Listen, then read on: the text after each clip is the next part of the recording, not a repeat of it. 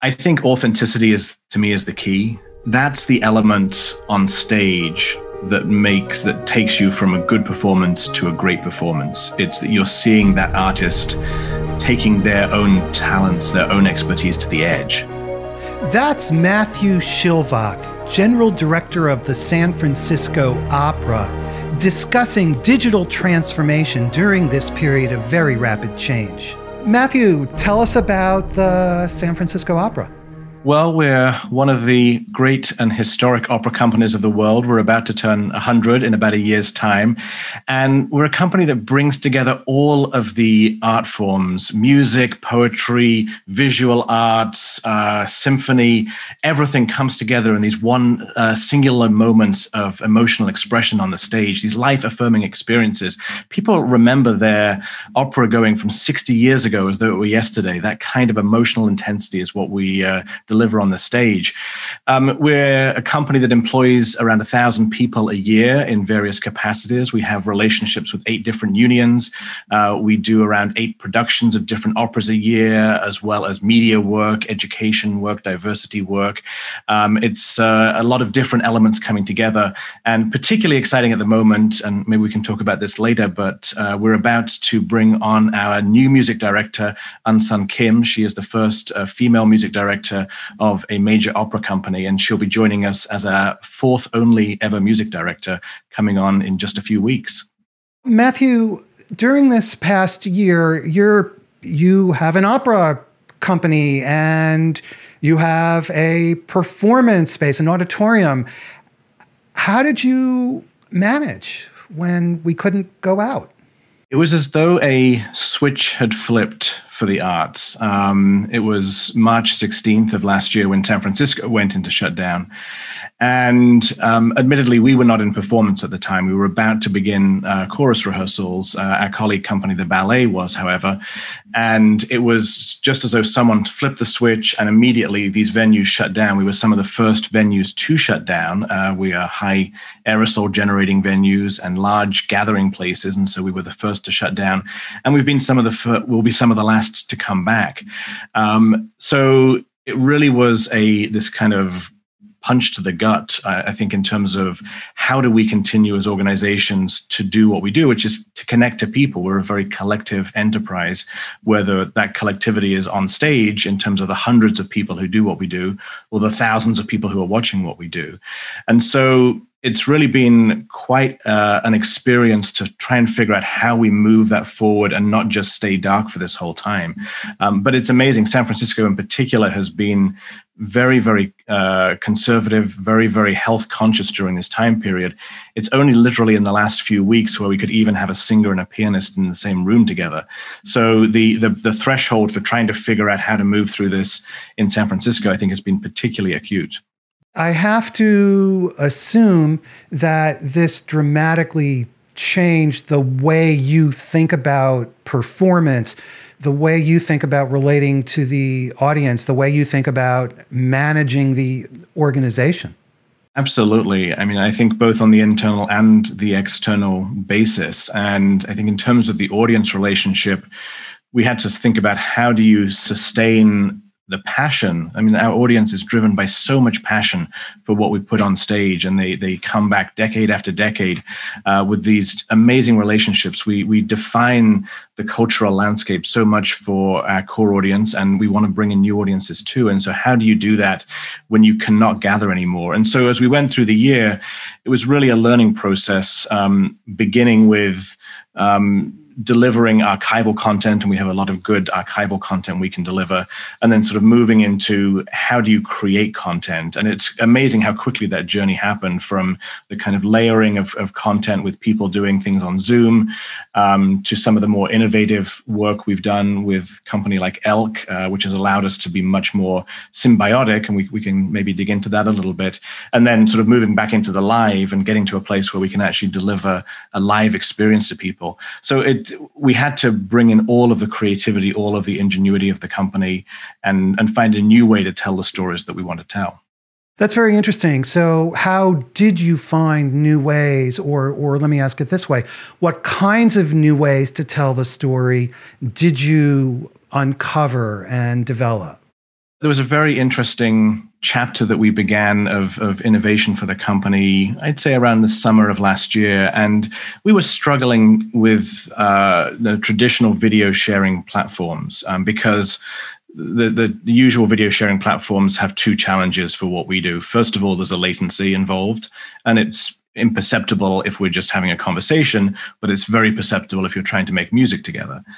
Um, and then the second thing is that a lot of video platforms only allow one person to be speaking at a time so you, you kind of trades off between the between the people engaged and so we had tried working with zoom and other platforms for things like our chorus rehearsals. And and in the in the moment that was very valuable because our chorus director could keep teaching the choristers um, but it was very much a one way situation. Um, and so we were trying to figure out how do we get to be symbiotic? How do we get to have an engagement of real music making where two people or more are are kind of riffing off each other. And it's amazing, actually. This has happened so much through history where opera has been one of the great testing grounds for technology. I think it's true of radio, it's true of television going back into the early part of the 20th century.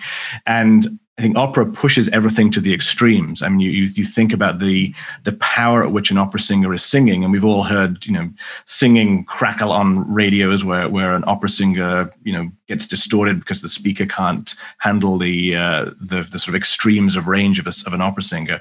So opera has often been used as this way of of um, testing new technologies and, that, and, that's what we were doing here with elk. We were like really putting this through the paces to say how does it work when you get uh, incredibly trained musicians and singers trying to make music together? When you talk about the symbiotic nature of music making can you elaborate on that this is one of the real things that the, the pandemic highlighted in a way, which is just how important the collective aspect of what we do is. Um, in those early days of the pandemic, we and other companies were layering things down. So the pianist would record a track first, they'd send it off to the singer in their home, they would play it through earphones and then sing to that.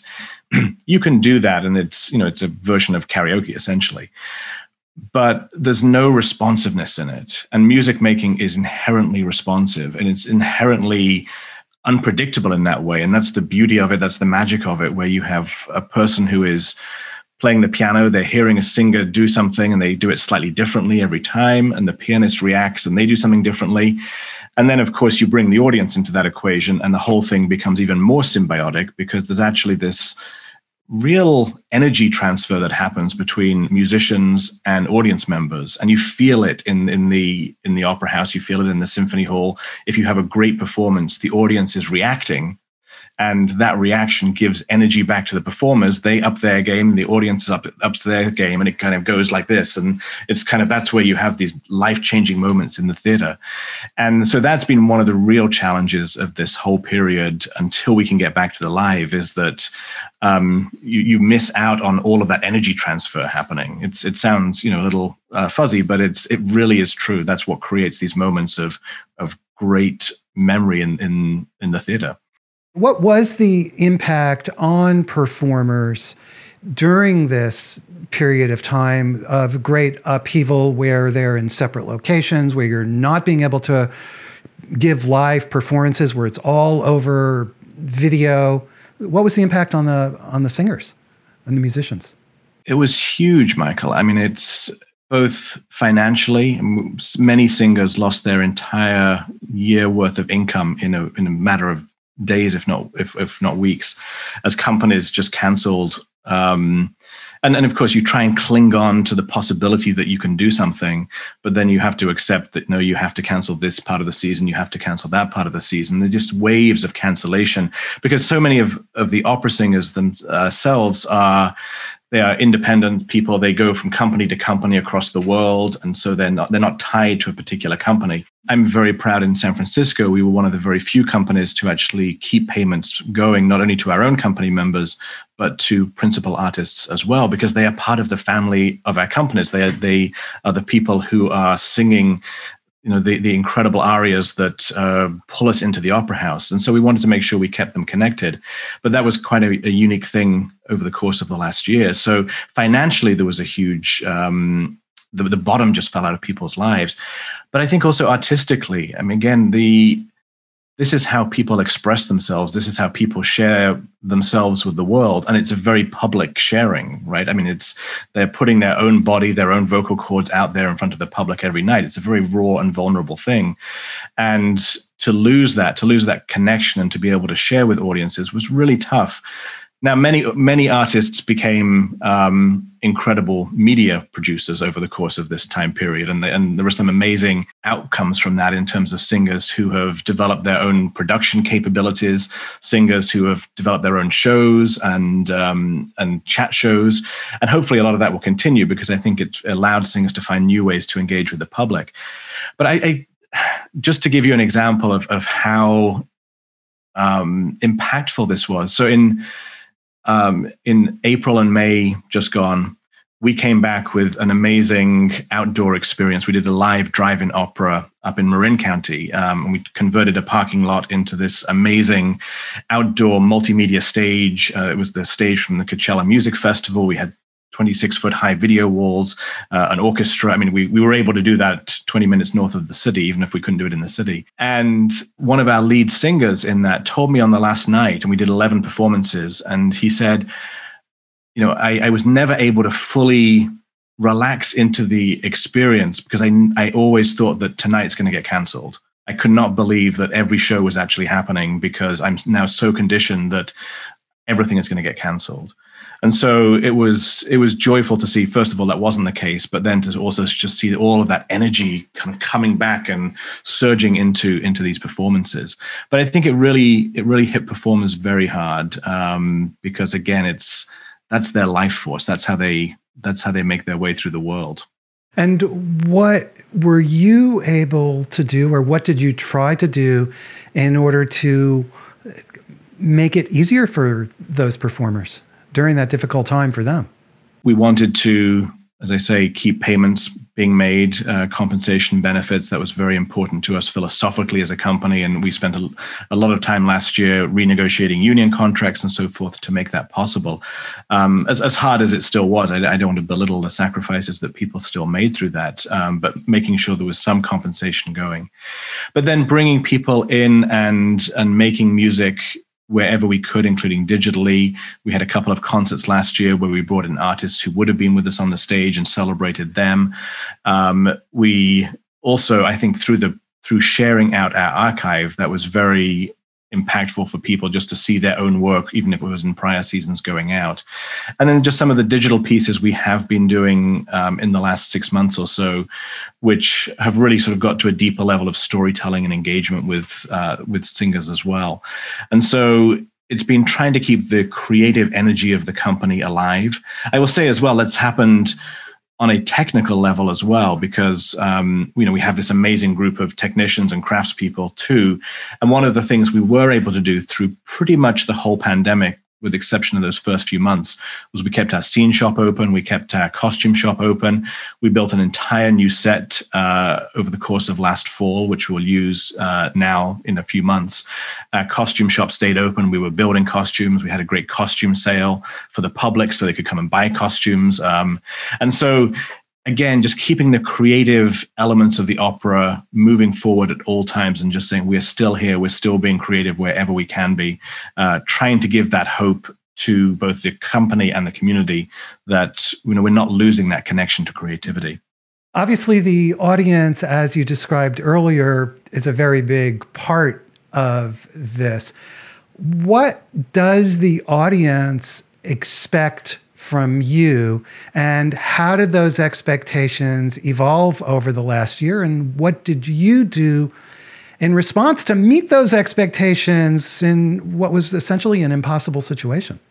I think in some ways our audiences there's a certain level of perfection that audiences expect from us. And they expect that when that curtain goes up that all of the elements and i, don't think it's a conscious expectation but you know as, as a world-class arts company, you are delivering these experiences that need to be absolutely um, on point from every single element the artistry, the music, the technical elements. Um, and then all of that becomes then manifest into these life-changing experiences. So you know audiences come into our space and they want to be swept away into these magical times and places. Um, they want to be taken away from this themselves or conversely find themselves in these stories that we're telling on stage. There's a huge amount of kind of reflective um, reflection of yourself that I think we, we find in the opera house. We, we tell these stories on stage, like La Traviata, which is all about a, ultimately a woman dying from consumption, but we find resonance in it not because she's dying from consumption, but because we we understand our own lost loves, uh, things that never came to be that could have been. We, we find ourselves in these stories, and so I think that's what audiences expect from us is is that at an incredibly high level. So as as we kind of worked through the last year and trying to find that, I mean, there was a certain amount of growth for us and, and other arts companies because now you're suddenly having to try and recreate that in a digital sense. Um, and then when we get into our drive-in uh, Barber of Seville that I mentioned in Marin, trying to create that now in a live sense. But all of it is very new, and you're doing it on the fly. And so the, I think the lessons around how we innovate as companies, how we try new products, being a little more willing to take risks because I think that's one of the that can be one of the barriers in in large arts companies trying to innovate is because we have this perfectionist mindset. And you know when that curtain goes up you, it's not a place to be innovating because everything has to happen to the split second with everything else. And so that's actually been some of the liberating elements of the last year is that you know we've never done a drive-in opera before so there's no expectation of how to do it. We bring all of the skills and the creativity to bear and it was phenomenal. Um, but we had license to try it differently and to experiment and the same with the digital as well. And i think audiences were were excited to go with us um, on that journey. Uh, some just crave the live experience and they want to get back to that but i think others have been very curious about how we can find those new modes of expression. It's interesting to hear you talk about innovation because when one thinks of an arts organization, it's all about the creativity. And obviously, there's such a tight link between creativity and innovation.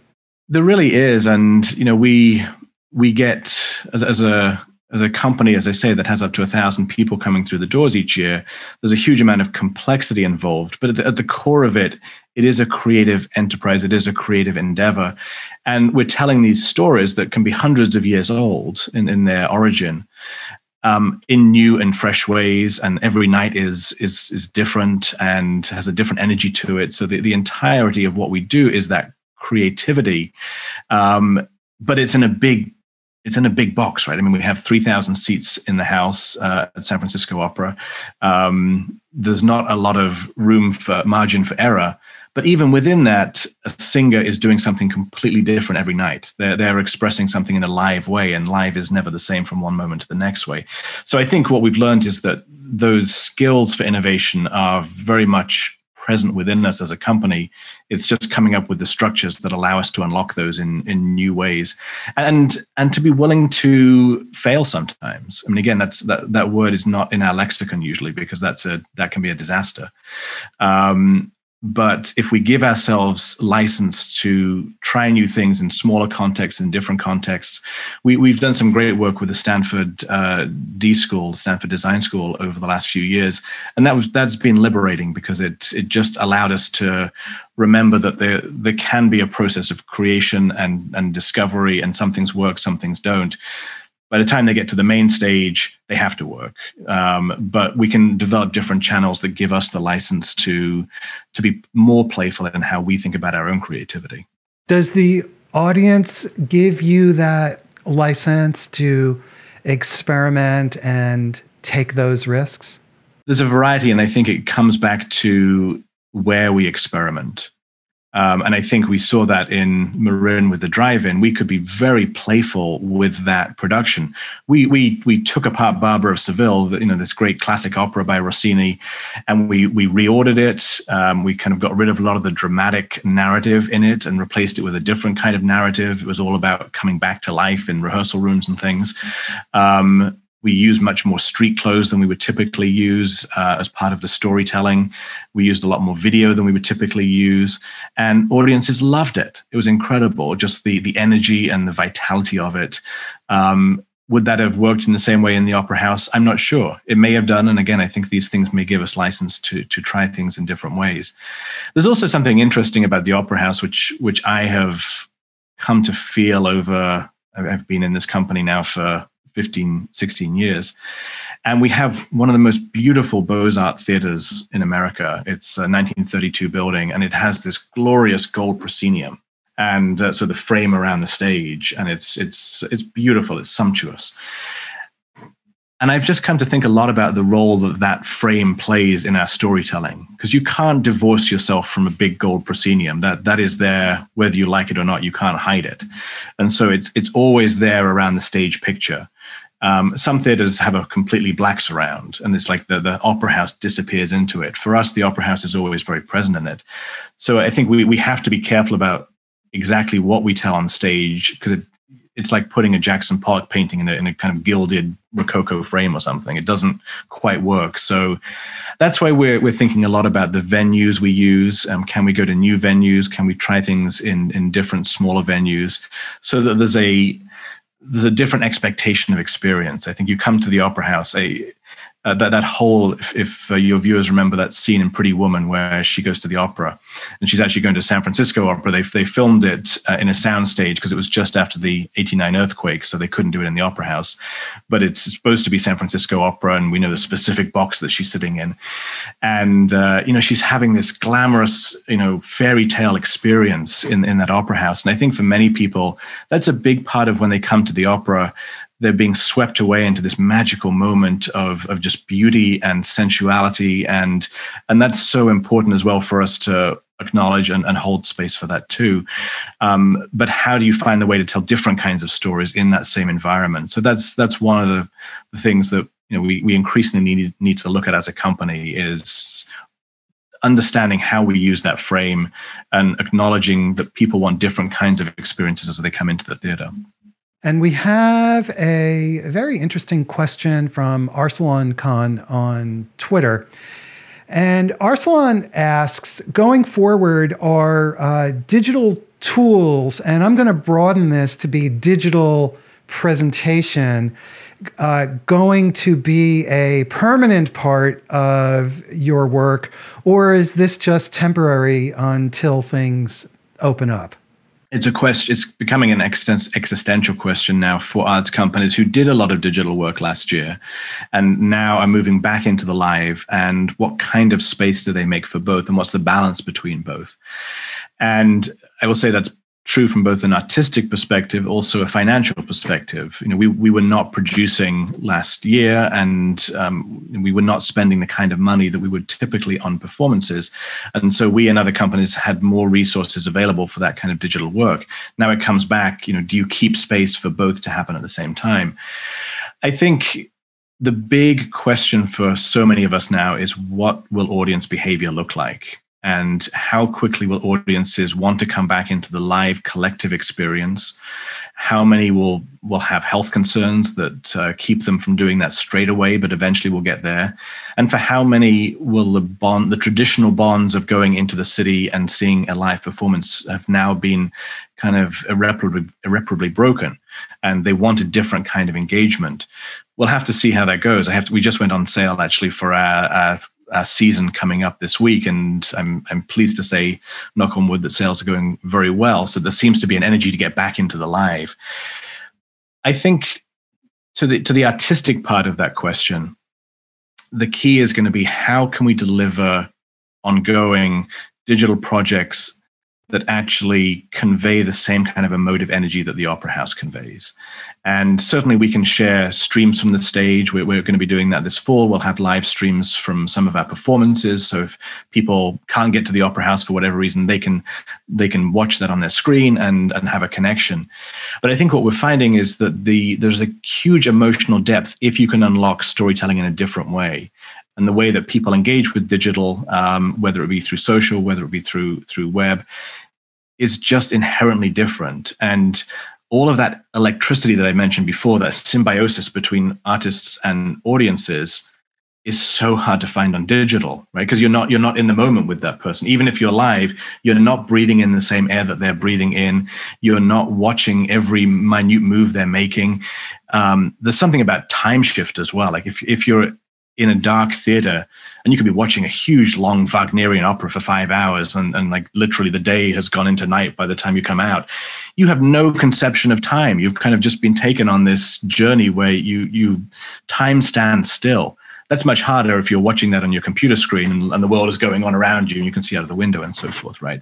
So, what we have tried to do, and I think to try and find a sustainable way forward, is to try and find that more authentic core of storytelling and, and sharing that you couldn't do in the opera house. And we, we have a, a series out called In Song.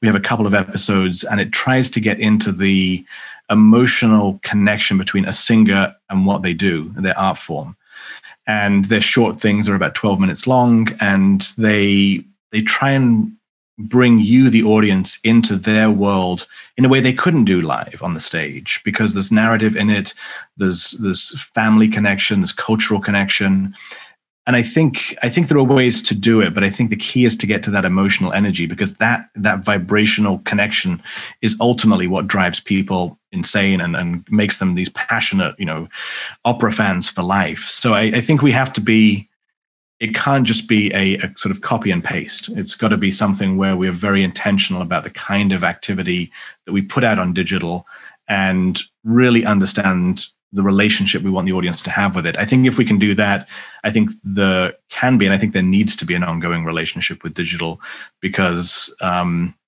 we, we, can just have a, such a bigger connection than we could ever within the four walls of the opera house. So I'd say absolutely it needs to continue, but it needs to continue in a very intentional and, and thoughtful way. Have you figured out how to create that emotional electricity over digital? I think lots of people want to know that, whether they're in opera or uh, in the corporate world making presentations. Everybody wants to tell that story and establish that emotional connection. And let's face it, most people do it really poorly.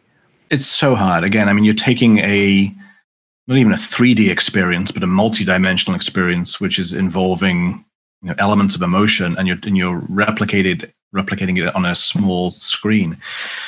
I think authenticity is to me is the key. That's the element on stage that makes that takes you from a good performance to a great performance. It's that you're seeing that artist taking their own talents, their own expertise to the edge.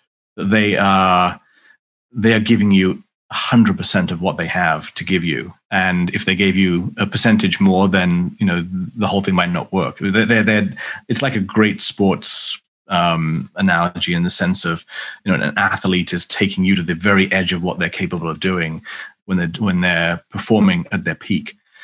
And so i think it's it's getting to that same level of rawness that same level of vulnerability that same level of um, again authenticity about what an artist is doing and what it means to them and if it's manufactured in some way that would just show 100% i think about that with and again, this is not this is not unique to um, to the opera world certainly, but how how artists use social media, for example. Um, and the the artists, the opera singers who have been really successful in social media are the ones who are being very vulnerable with the world. Um, I was just interviewing great Finnish soprano Karita Mattila uh, the other day, and she has developed a great following on Twitter and but she's doing it herself. It's not a PR person who's doing it for her, saying, you know, sort of who's just describing what she's doing. She's talking about her life and she's letting people into her life. That's what an artist does on stage. And I think that's what we're trying to capture in the digital world is there has to be that element of vulnerability, unexpectedness, um, sort of surprise, like, wow, I can't believe they actually went there, or I could never imagine that person would have done that. We're doing a our next in song video, uh, which I think will be great. It's coming out in July, is with a fabulous mezzo soprano, Jamie Barton, and the the banjo player extraordinaire Bela Fleck. And we we paired them together. Jamie grew up in sort of deep rural Georgia and we had a film crew go out and interview her with her father, talking about how she learned to sing in harmony at the back of the church. And we see her in the church there. Um, we see her kind of engaging with one of her idols, Bela Fleck, and then they're making music together. And again, there's a spontaneity about it. It's real. She's she's just consumed with uh, an amazing sense of energy for what's happening. He is too. He's you know they're, they're opening new artistic doors together, and you feel that um, coming through the screen. So that I, again, that sort of authenticity, finding something in the moment, uh, it can't feel manufactured in any way. You know, I find very interesting that this idea of authenticity and spontaneity and yet, when you are putting on a full blown production, as you said earlier, things are timed down to the split second, and yet you have to have it imbued with that spontaneity throughout in order for it to work. You do, and as you as you talk about that, Michael, it makes me think. I mean, what we're doing. I talked about the frame earlier. I mean, the, the entire production is the frame for that spontaneity to happen. That um, you can you're creating through music, through technology, through the scenic arts, you're, you're creating that frame on stage so that a singer can be can feel comfortable to be completely spontaneous and that they can do it night after night and just feel supported in doing that. Um, I was thinking about um, an artist, uh, Pene Pati, that we had doing Romeo and Juliet, uh, a French opera version of the Shakespeare. Um, back in 2019. And at the end of the third act, he does this unbelievable high C, and it lasts for about 18, 19 seconds. I mean, literally, people were timing him every night to see how long he could hold it for. And that's the kind of raw energy um, where you know we create the space that he can try, he can do that and feel comfortable doing that, even though that is completely on the edge. And it's funny, he said, he said, I really should have done that on the last night, not the first night, because after I did it on the first night, then I had to do it every night afterwards. Um, but that's the kind of thought process that artists are going through. They, they are staying spontaneous. We are, we are the sort of frame that makes makes everything click so that when when they walk out on stage, they know that the light cue is hitting in the right place. They know the curtain's going up at the right time. They know that the the desk that they're about to sit down on is exactly the same place every night. There's no there's that's where there's no room for for error.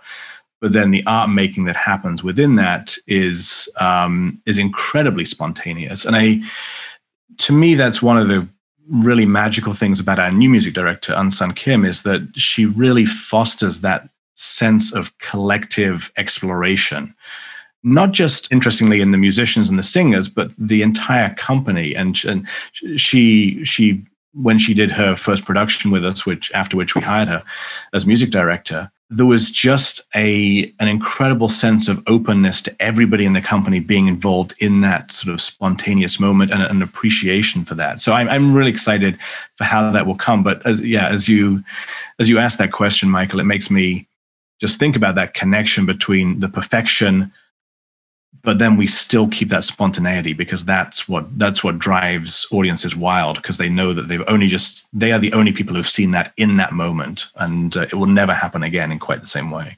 Well it sounds like this whole period of time over the last 15 months is now shaping the way you think about the relate about the types of performances and the way that you relate to the audience going forward it really is. And I think we're, we're now in this process of determining how we create the structures to allow that to happen on different layers. You know, we, we want to come back with great and grand opera and all of the uh, all of the energy that the opera house brings uh, and has brought for hundreds of years that we want to make sure that we keep and we protect because there's an incredible um, this huge value. And again, that's where the passion comes from, and that's where the passion gets directed to.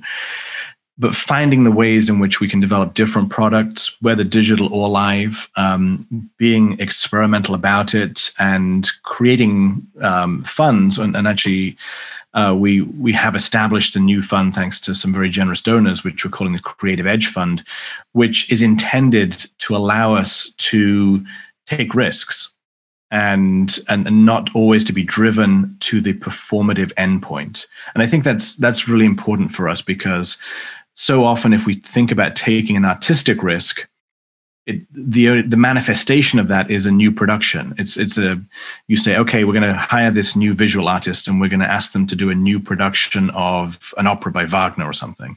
So suddenly everything gets channeled into the into the rules of the road, and and this idea of an outcome that's you know the curtain's going to rise on that new production in three years time or something.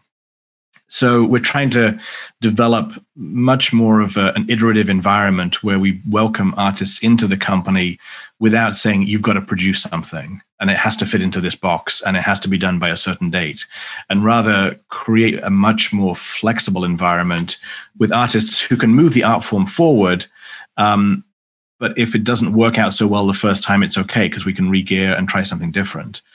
That's a very different way of us thinking as a company because so oftentimes we're driven towards what's that end goal and it has to happen and you have to have a design presentation on a certain date and after that it goes into the shop and it gets built and you know it's it's big and expensive et cetera et cetera.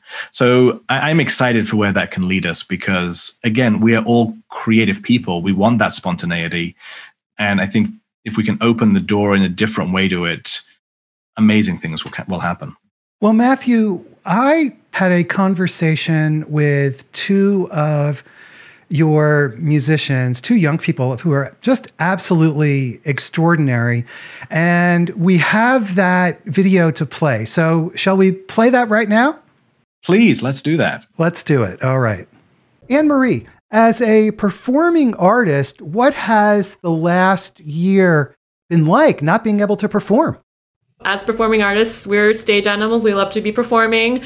Um, so to have all of that taken away from us has been a huge shock. And honestly, it has been really hard for the industry. I have many colleagues who have, you know, lost an entire year plus of work, and that's huge. I mean, I think that we are super lucky as Adler Fellows that San Francisco Opera has continued to support us, has continued to train us, and keep us employed during this time. That's pretty incredible. So I would say initially, yes, there was this deep sense of loss, uh, this fear um, for the future. But I would say that as performers, we're also very much, you know, the show must be, go on. We're, we're adaptable. And I think that that's been a huge thing for us as individuals and a company that we've really tried to figure out how can we still develop our art? How can we still bring the art that I think is necessary for people, for humanity forward. And so for us, it's been a lot of taking a step back and um, developing our craft in other ways. Uh, we've worked a lot on languages um, and uh, delving more into that. We've worked on our acting skills over Zoom. So I've really been trying to take advantage of this time to set myself ahead for when things open up again. I know that video conferencing tools like Zoom and the others are not ideal for sharing a performance because of the latency. And mm-hmm. you've been working with Aloha. Tell us about that. It's a huge challenge um, for a lot of us. We are some of um, the luckiest people, I'd say, because the, the low latency systems that we've worked with have allowed us to at least sing most of this music with someone else playing. So you have a meeting of two artistic minds. I think that most people can have like some grasp of the latency issues just based on meetings they have. If someone freezes or if just that like slight delay where it feels kind of awkward and you're waiting for an answer. Um, so if you can imagine that in a world where things are need to be precisely together that that makes an even huger difference for music so it's really like true music making with another person is not possible over zoom um, but yeah we had the luck to work with uh, the aloha system by elk and um, it was honestly pretty life changing I, I i did not comprehend that technology could have gotten this far because basically when you plug the system into your computer and you connect with the other person. How's your uh, how's your volume there? Can I hear what uh, you sound yeah. like? Sounds like that'll be good. It's it's like they're in the same room. There's really no perceptible lag, and that was pretty incredible, especially after like at that point you know 11 months of not being in the same room as someone else not being able to perform with someone else i know like for me there yeah there was a really emotional experience with one of those first early experiences i had prepared a role throughout the pandemic hadn't had the opportunity to ever perform it with piano and um, stefan is my roommate he was there when i was able to go through it with John Churchwell, the head of music staff at the opera, and it was incredible. As when I finished, Stefan like turned to me and said that it was the, the you know, the best he'd ever heard me sing it, um, and I felt it. Like I felt that it was just. I felt so much more supported. I felt like um, I was able to exchange ideas with John, like the phrasing, all of that. It was just incredible. Stefan, when you're using the Aloha system, can you feel that energy in the same way? I think so. For me, I, I felt that. Um, there's something um, so wonderful about um, singing with an orchestra, but there's something so intimate about having one singer and then having a pianist and then those two minds coming together. And it's really that fact that it's one person breathing and then the other person responding um, and how close the connection can be in that way. It gives it meaning. It's all language because we are singing on words, but sometimes it can be just that little nudge you need where you're thinking this might be harder for you to say, so it's a little slower, and then you ramp up and it takes off on you. And you don't necessarily feel all of those inclinations when you're singing it by yourself a cappella in your room, but when you have someone else there with you, kind of prodding the conversation, and really it's a musical conversation, a meeting of all of the minds. And so, yeah, yeah I'd say that energy is palpable. Well, for those of us who enjoy and respect the performing arts, we are grateful for all that work that you've put in. Stefan Egerstrom and Anne Marie McIntosh, thank you both for speaking with us today. Thank you.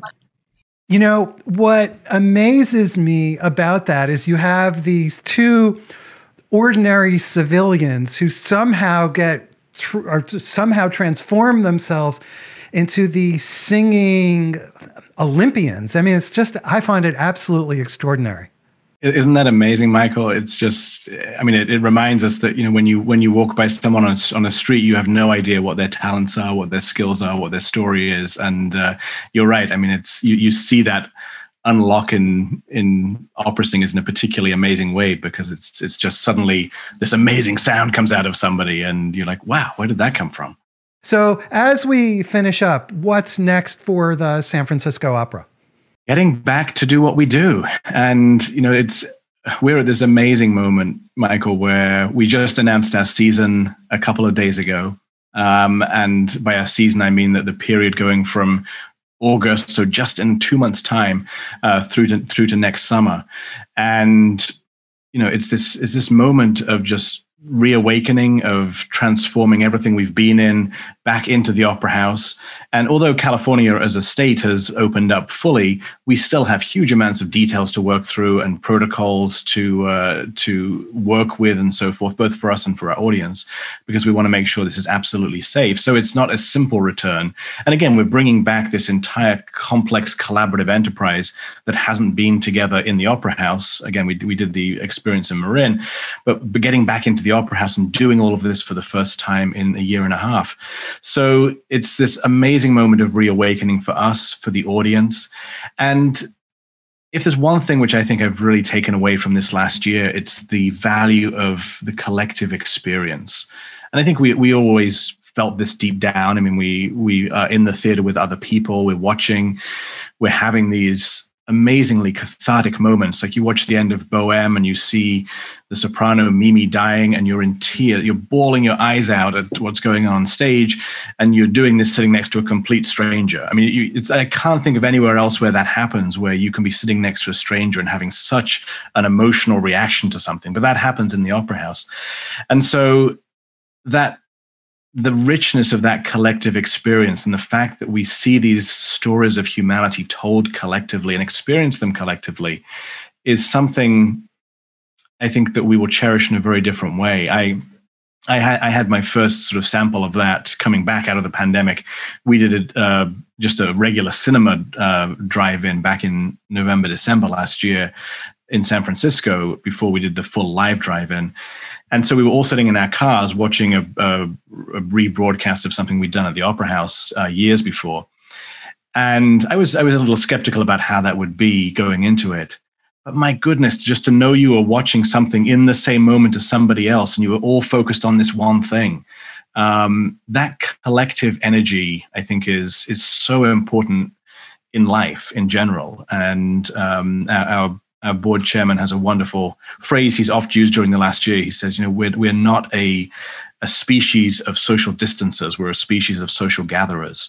And I think the, the opera house and all the attendant ways in which we can deliver it are, are ways of gathering people together around these moments. Um, one of the first moments we'll actually be back, we're also simulcasting to the home of the San Francisco Giants at Oracle Park, and where we, you know, in the past we've had up to 30,000 people there as well. We just wanted to get the entire community back as we flip this page. We turn to this new chapter, a new music director, a centennial around the corner, this whole spirit of innovation ahead of us um, all of that building on the the just sort of century old tradition of the company. So I'm I'm thrilled for the kind of bold return that we can make as a company.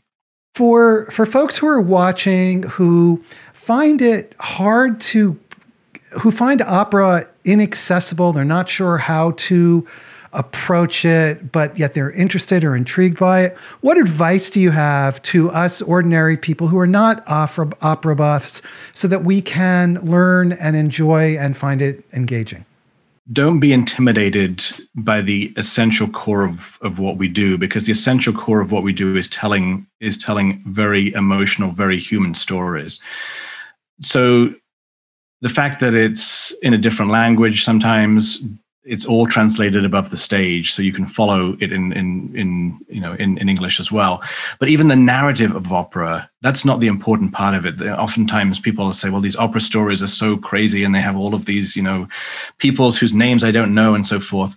That's not the point of opera. The point of opera is to tell stories of love of hatred of revenge these things that you can identify with immediately. And i think that's why opera works so well in films and advert in adverts and so forth because it has that emotional immediacy to it. And it's so interesting. I, I, mentioned the Giants, and we've done a number of these simulcasts with them. And, you know, there's no there's no expectation at all. You go in, you can get up whenever you want. You can go and drink beer while you're watching it. You can eat garlic fries while you're watching it. You, you can leave whenever you want. And everybody stays focused on this thing on stage. So you take away all of the barriers that uh, people are worried about and they are still engaged in this storytelling on stage and that's just always been something which i have cherished because i think it just shows me that the power of opera ultimately is something that can connect with us all and so i, would say um, just go and appreciate it on its own terms. Don't worry about whether it's a soprano or a mezzo soprano. I mean, all these artifices that we build up around it. It's kind of like wine. I mean, you can you can take wine to the highest level of expertise and knowledge or you can just drink a damn good glass of wine. And so I would say just go and see a damn good aria and enjoy being in the moment with it. Matthew Shilvock, General Manager of the San Francisco Opera. Thank you so much for taking time to be here with us. I really appreciate it today. Thank you, Michael. Everybody, thank you for watching. Uh, be sure to subscribe to our YouTube channel hit the subscribe button at the top of our website, and we will send you our great newsletter. We have great shows coming up. Check out cxotalk.com, and we'll see you next time. Have a great day.